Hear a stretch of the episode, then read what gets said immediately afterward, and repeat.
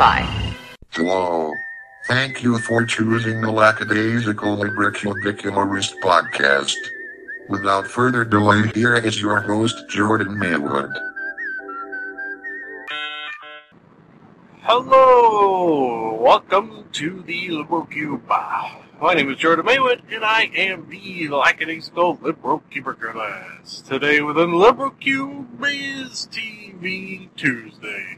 That combines the day of Tuesday with the device known as television into a podcast. Is what it does, kind of. hmm Something I like to say at the top of every show is that there will be spoilers. Folks, this is your one and only spoiler warning. This is covering my ass like so much underwear. So much. Another thing I like to say is that if you like what you hear, the only payment I ask is a million dollars. No, that is ridiculous. The only payment I ask is perhaps you pass the podcast on to a friend. Perhaps you rate, subscribe, and comment in iTunes because that is what helps others find podcasts. Those two things. Yeah, there you go. On that note, thank you to all the American folk to the south of me, because I am in Canada, who have uh, just done just that in the old iTunes. Very, very much appreciated. Within Canada, where I live, where presumably all my friends are from, Jesus. Uh, I still need two more ratings for my sort of average to show up in the iTunes store. So please, if you are Canadian and listening to this, go over there, have a rating, get your rating on. Bang a gong. That will take us into the last piece of podcast related business, which is, of course, today's sponsor. Today's sponsor is the Chinese Smurf Communist Daycare and Education Enforcement Center.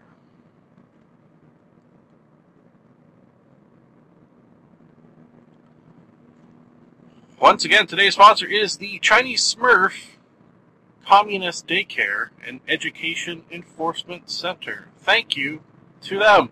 I am going to make the attempt to fit everything in on my drive to work, although it's probably impossible. So I don't know why I'm even saying this. I'm basically just wasting time by saying this. Doing, making a task that is already nigh on possible, even more nigh on possible. Idiot. Idiot. I only have two items, but they're sort of jam-packed items. Item the first is Jimmy Kimmel Live. Jimmy Kimmel Live has become a sort of staple in the Libro Cube on a TV Tuesday just because I cannot resist bringing back. It is irresistible. Simply irresistible. You could go so far as to say it's a combination of no matter what the guest, you know it will be good with Jimmy Kimmel sitting next to him or her. However, if you can sort of make the assumption that you will like the guest regardless of who they are sitting next to, then what happens is uh, a sort of math in which you add these two people together and it's a little slice of awesome comedy heaven. Heaven. That's what it is. And I'm an atheist and I'm saying that. so, uh, what I've done is what I do with Jimmy Kimmel and occasionally Conan O'Brien, Conan O'Brien as well, and uh, brought back some of their guests. Guest number one, this is in no particular order other than the order in which I watch these on YouTube because the good people over at Jimmy Kimmel Live and kind of, sort of, kind of, sort of to a lesser degree on Conan post their interviews on their YouTube channels. So thank you very much because I am not up conscious late enough to uh, watch the actual shows as they air on TV. So, hey guys, much appreciated. Guest number one, Neil Patrick Harris. Ah, yes. He is in the new Smurfs 2 movie. Haha. Hmm. He was he did a good job. I will say this: he did a very good job at selling Smurfs to that it's something that everyone can enjoy. But I kind of did that.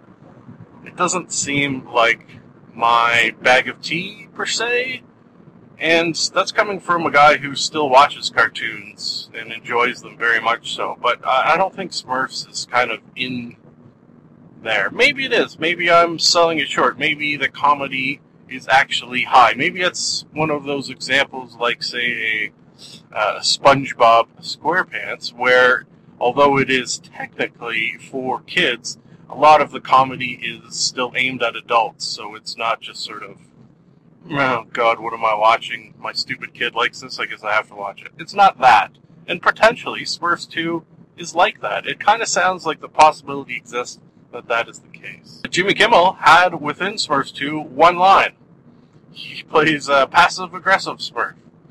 So that is funny. Yeah, see, look, maybe maybe there is comedy to be had. I think it's a movie that I wouldn't watch by myself. I would need a child of some sort to sit beside me and watch it so I didn't feel like a total idiot. So, if you, listening to this, has a child you want to lend me for, you know, say two hours, hour and a half, however long this movie is, uh, let me know.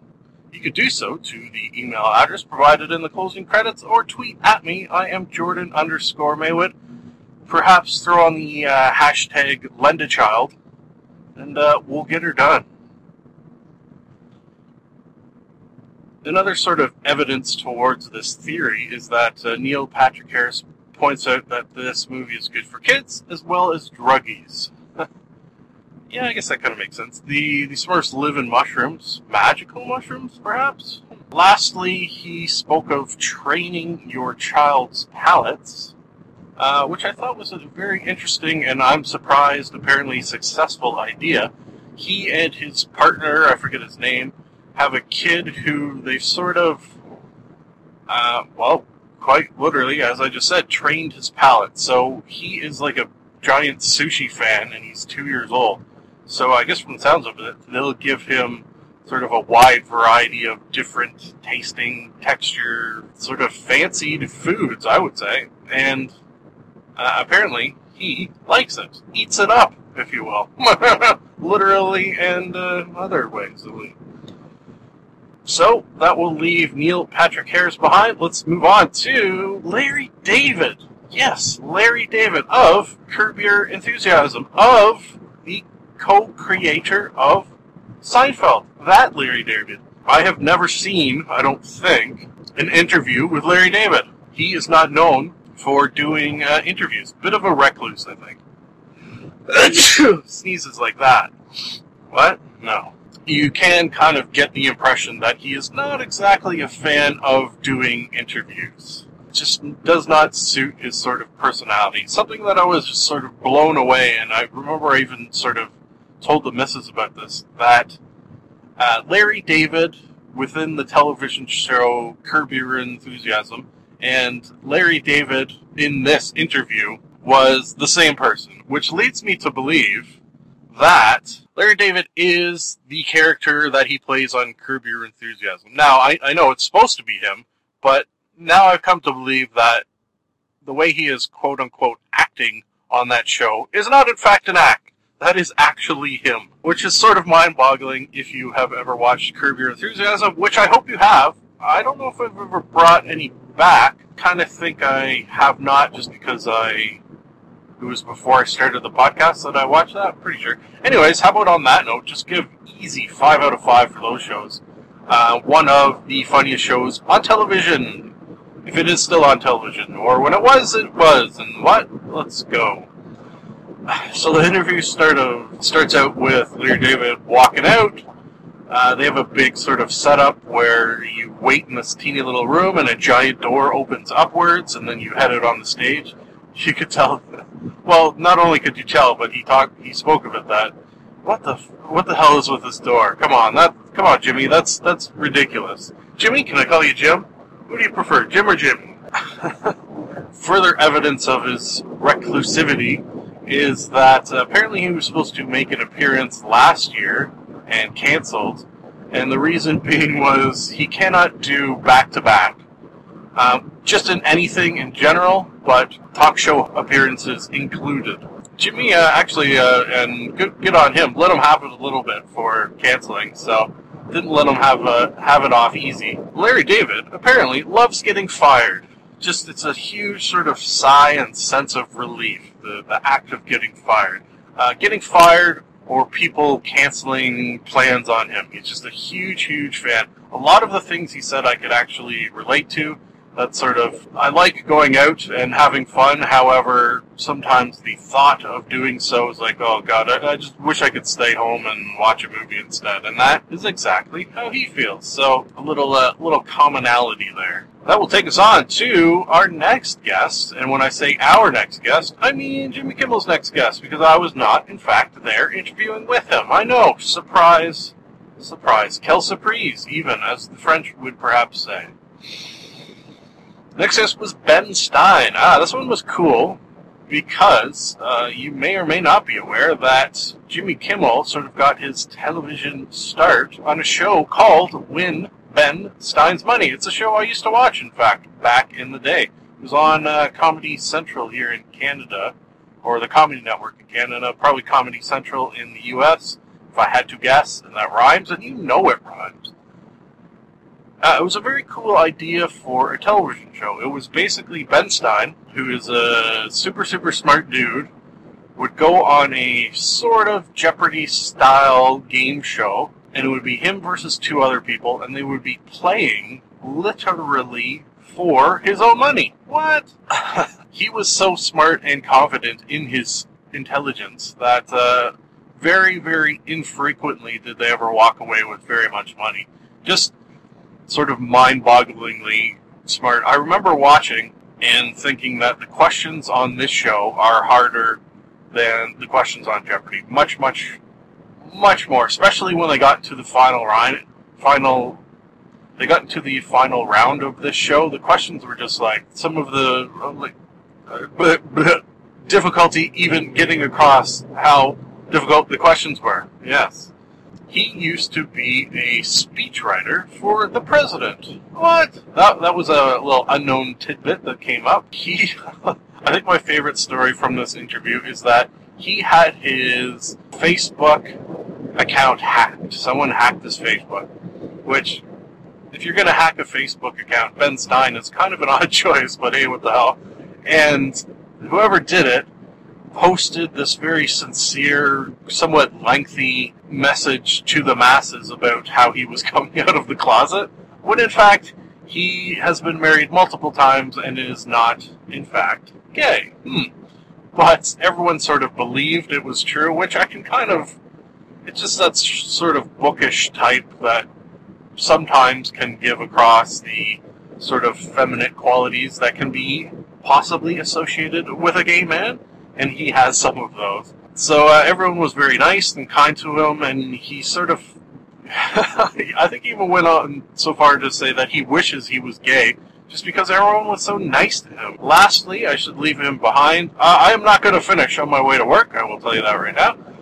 With his three favorite movies that some for some reason came up, uh, and they were very sort of strange, a strange mix, so I wrote them down. Uh, Gone with the Wind, okay, yeah, I, I, could see that being on people's list. Blade Runner, which I can also see being on people's list, but what I have trouble with is being on the same list of the same person. That is weird. That combination on list of favorite movies is weird. Lastly, he will throw on a little uh, uh, The Great Gatsby, the recent, the recent didn't they make that again? Uh, I, I, don't know. The Great Gatsby with uh, what's his nuts, Leonardo DiCaprio. He said that has moved into his number one spots. He has seen all of these movies at least twenty times each, and that's weird. And I like it. I like weird. I like Ben Stein. So there you go. Next, he had on Selena Gomez, who, despite being a, I guess, pop star, would you call her a pop star? I don't think I've ever heard her sing. Yeah. Uh, well, that seems to happen a lot nowadays that these quote unquote famous people who are famous for singing, I have never actually heard any of them sing. For example, I think my prime example was, um, oh shit. Never mind, I can't remember her name. Amy Winehouse. Amy Winehouse, I did not hear her sing until probably a month or two after she passed away. And uh, that's a little bit of a shame just because she had a beautiful voice. So Hmm. There you go. I don't know what Selena Gomez's voice sounds like. However, she is not too shabby looking. Easy on the eyes, you might even say. She has a number one album out. She just had her 21st birth, 21st birthday, which she had a genie theme, and uh, is appearing in a action movie with e- with Ethan Hawke coming out uh, soon. So that's what she's up to. I don't really have time to go into details, so I am not going to. That's how time works. Lastly, uh, I wanted to slip this one in before I got to work. They, as you do on talk shows, play a variety of games, quite often on the street, man on the street kind of games. Uh, this was a new one, and I'm not sure how well it worked, although it was pretty funny. It was called uh, How Happily Married Are You? was the name of the game, where they will go out on the street, find a married couple, and then have them sort of face each other and write on a card on a scale of 1 to 10 how happily married they are. Uh, 1 being not happily married, 10 being very happily married indeed. this is a f- horrible idea. I mean, great idea for us. Horrible, horrible idea for anyone participating in it.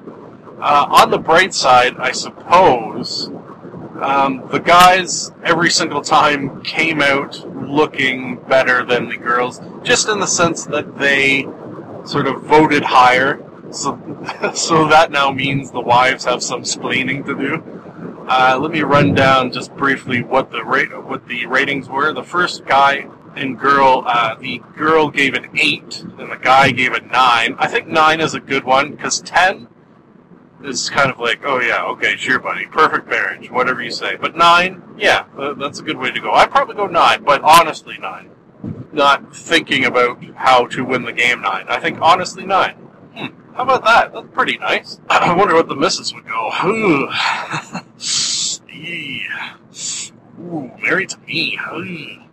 The uh, the next couple, they both had tens. Come on, that's ridiculous. Get over yourself.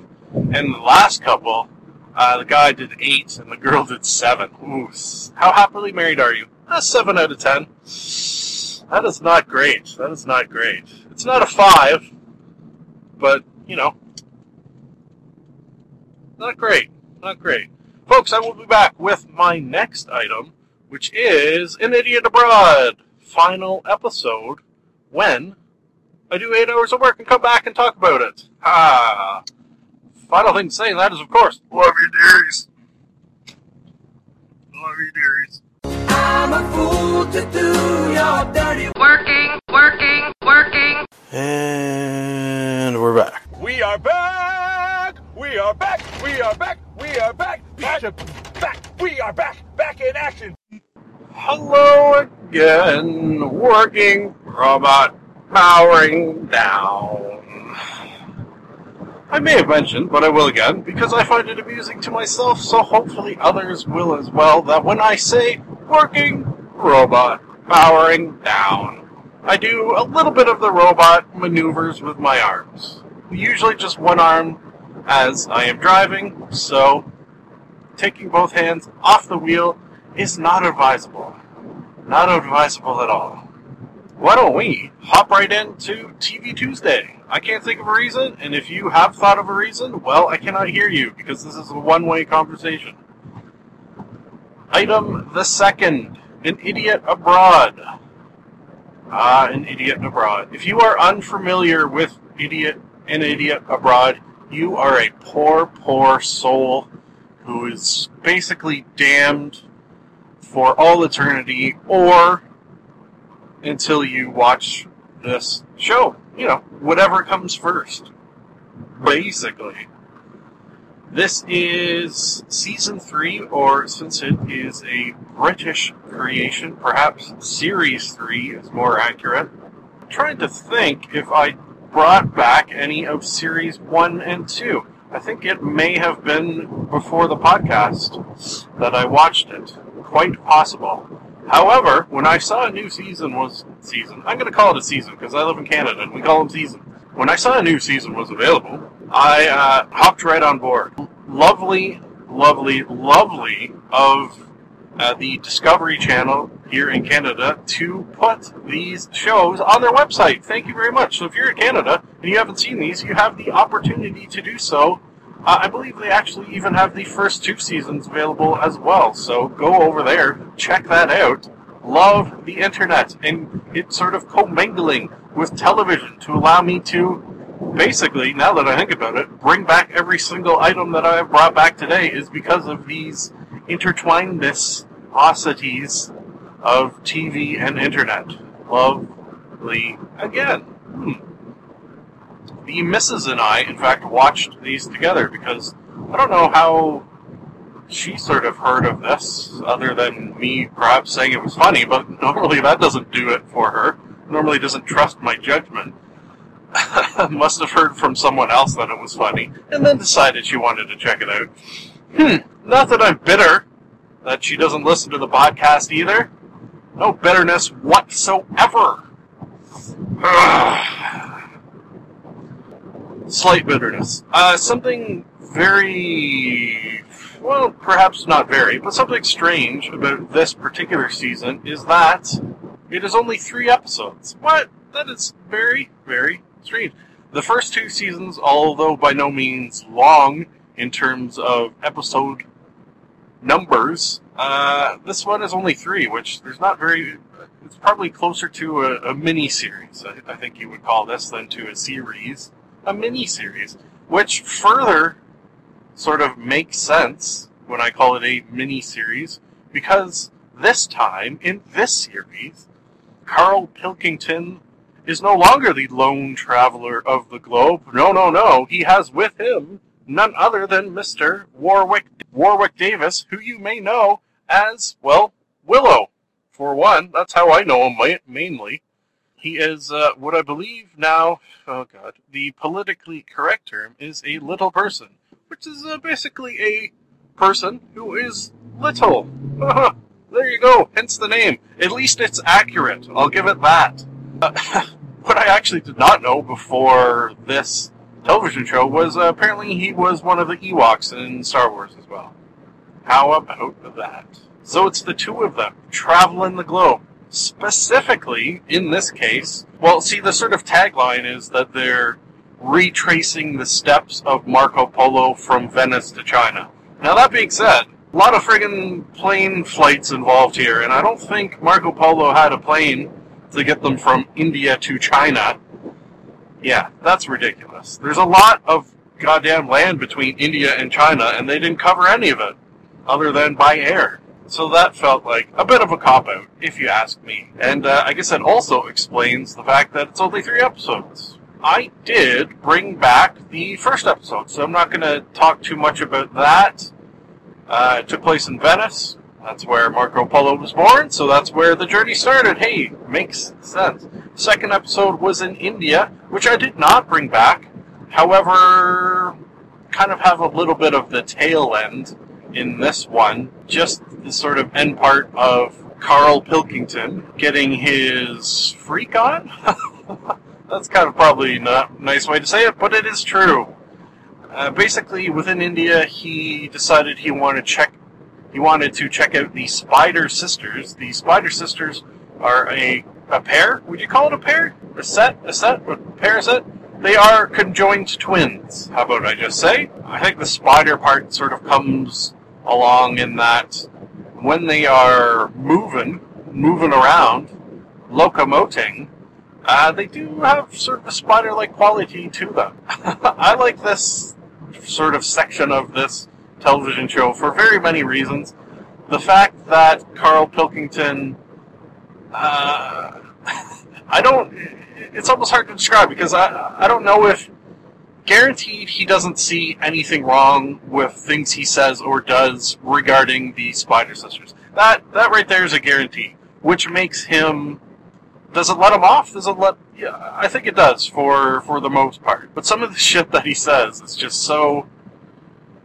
Uh, sort of brings you a cringe. It makes you a cringy because of its awkwardness and definitely not political correctness which thereby causes awkwardness itself. And um, I don't know, it's worth a watch, but you will, I can almost guarantee it, feel a cringe as I did in some of the questions he asked the Spider Sisters and some of the things he said, sort of in the presence of Warwick Davis to get him involved with this. There's no really other way to call it other than get involved with this freak show because that's quite literally what it was. Let's leave that behind and talk about their leaving India for China, in which they flow, flew there. Huh. Already mentioned, not a big fan of that. Could have had a much longer series if they had a, I don't know, gone by donkey, let's say. Little burro action. I don't mind. They arrived in China in the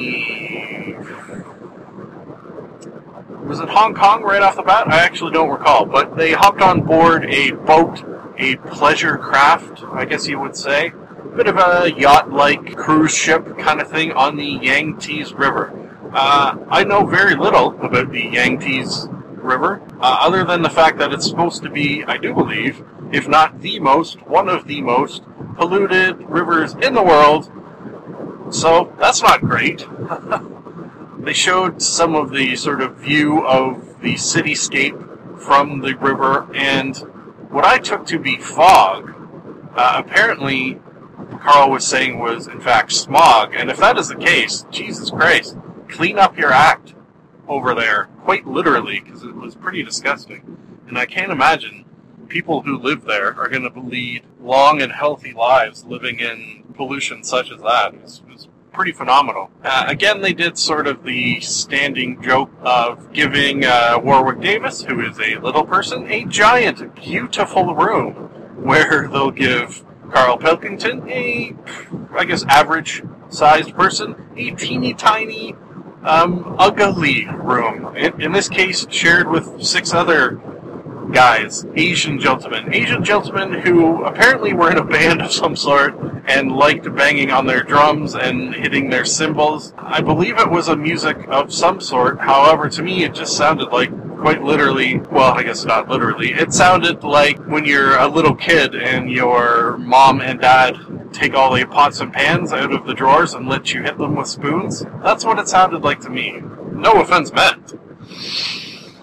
Uh, there was a part where they got to meet a panda, mm-hmm. a panda bear, no less. That had a little interesting section that, uh, because pandas are not, pandas born in captivity are not sort of, apparently, uh, they, apparently they don't sort of grow up with the knowledge of mating.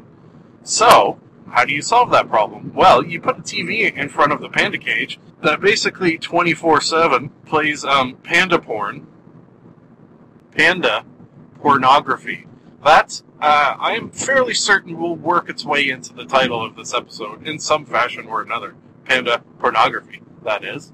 Hmm. Uh, there was a stream section here where Warwick and Karl went into sort of the panda pen uh, to kind of interact with the panda, and they were told that they had to dress up as pandas to do this. Hmm. Seems, uh, you know, strange, but hey, when in Rome or when in Panda Pavilion, do as the pandas do, right? Right, I suppose. However, a other sort of uh, gentleman went into the Panda Pen with them, He was just in kind of his regular street clothes, so that kind of made me, uh, I guess, jump to the conclusion that they just did this for television's sake. Is that possible? Hmm. Don't call me a pessimist, but I think that may be what happened. And as in any travel show, probably let's go uh, high 90s, high 90% of all travel shows. You're going to have at least one point where the travelers will eat things that they would not normally eat. All right, when you're in China, there is a sort of cornucopia of tastes and delights that they experience over there that us in the sort of Western world would say, What the fuck are you doing eating that thing? Karl, in a sort of strange fit of, Hey, why the hell not? I might as well try it, pretty much ate anything. And I guess that kind of fits. No, it doesn't really fit in his sort of personality that he would be experimental when trying new foods. But he was. On the other hand, Warwick Davis was pretty much in a constant state of gagging to great hilarity. there was a part where um, he took a bite of something and said, Whatever you do, don't tell me what it was. Turned out to be a lamb testicle. Mm-hmm. Uh, another part where basically Karl forced him to take a bite off a rabbit's face. A cooked rabbit's head said, Here, have a bite of this. He got it pretty close to his mouth before he realized that it was a head heading towards his mouth. So that was funny as well. There was a little drama in this episode involving climbing a pretty substantial looking, I don't want to say mountain, but a mount, a very, very large hill to see the temple on top. As you can imagine, when you are Warwick Davis and your limbs, specifically, I suppose your legs, are not very long, climbing a mountain is not going to be easy. He did make it and the sort of drama part was uh, he was going to give up, and it was all sort of very sad and depressing that he couldn't do it. But then, sort of the way they built it up, I don't know how close to reality this actually is, despite this being, I guess, reality TV. They built it up that because of Karl's sort of nagging and making fun of him for not being able to make it, that sort of idea of tough love, that eventually he did decide to keep on keeping on, and they made it to the top. Lovely. Again. Lastly, speaking of making it to the top, they went to a uh, skyscraper in Hong Kong. Was it in Hong Kong? I believe it was in Hong Kong. Went to the very, very top. Reminded me very much of the CN Tower, which we have here in Canada. I actually, kind of funny now that I think about this, I'm about to sort of crest a hill, despite living, say, half an hour. I'm, I'm probably right now 40 minutes to two hours, depending on traffic, away from Toronto. And I'm about to crest a hill in which I will be able to see the CN Tower. That sort of gives you an idea of how tall it is. Uh, so it reminded me a little bit about that, because what they have available here in in Canada and there in Hong Kong is something called a skywalk, where basically they kind of hook you to the tower and you can walk around. Uh, something they do different in Hong Kong is you have the sort of ability to, again, tie yourself off, and then uh, it's sort of a cross between skydive and bungee jump. It looked actually kind of cool, despite my terrible fear of heights, and it was kind of a controlled free fall. I think is how they looked at it. So you would fall. You would fall pretty quick, but the whole time you were falling, you would be attached to something that sort of controlled your fall. They did this while dressed in tuxedos. Hmm. Sort of the idea behind it, and this is going to wrap it up for me, was that uh, Warwick was sort of charged by Ricky Gervais, who, if you do not know, is the one who sort of sets them up for these journeys, sets them out on their way, and I assume arranges and pays for things. Yeah. Mm-hmm. Anyways, he sort of charged Warwick with talking Karl into doing this. Spoiler on this, he did not do it. Karl did not do it. Uh, I said to the missus at this point that I actually think I would have been disappointed if he had done it because it would have been him sort of folding to peer pressure and going against his personality. Whereas him just sort of flat out refusing to even entertain the idea of doing it, that sort of fit more in with the Karl Pilkington that we know and presumably love. Hmm. That's a nice place to end it. And by it, I do not mean my life, I mean this podcast. Folks, it is nice to be nice to the nice. Thank you for listening. This has been another edition of the Lackadaisical Libra Cubicularist. We here in the Libro Cube would love to hear from you. If for any reason you would like to contact us, you can do so via the email address maywood.jordan at gmail.com.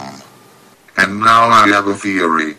I've got a theory that it's a demon, a dancing demon. Nah, something isn't right there. I've got a theory. The best is yet to come, and babe, won't it be fine?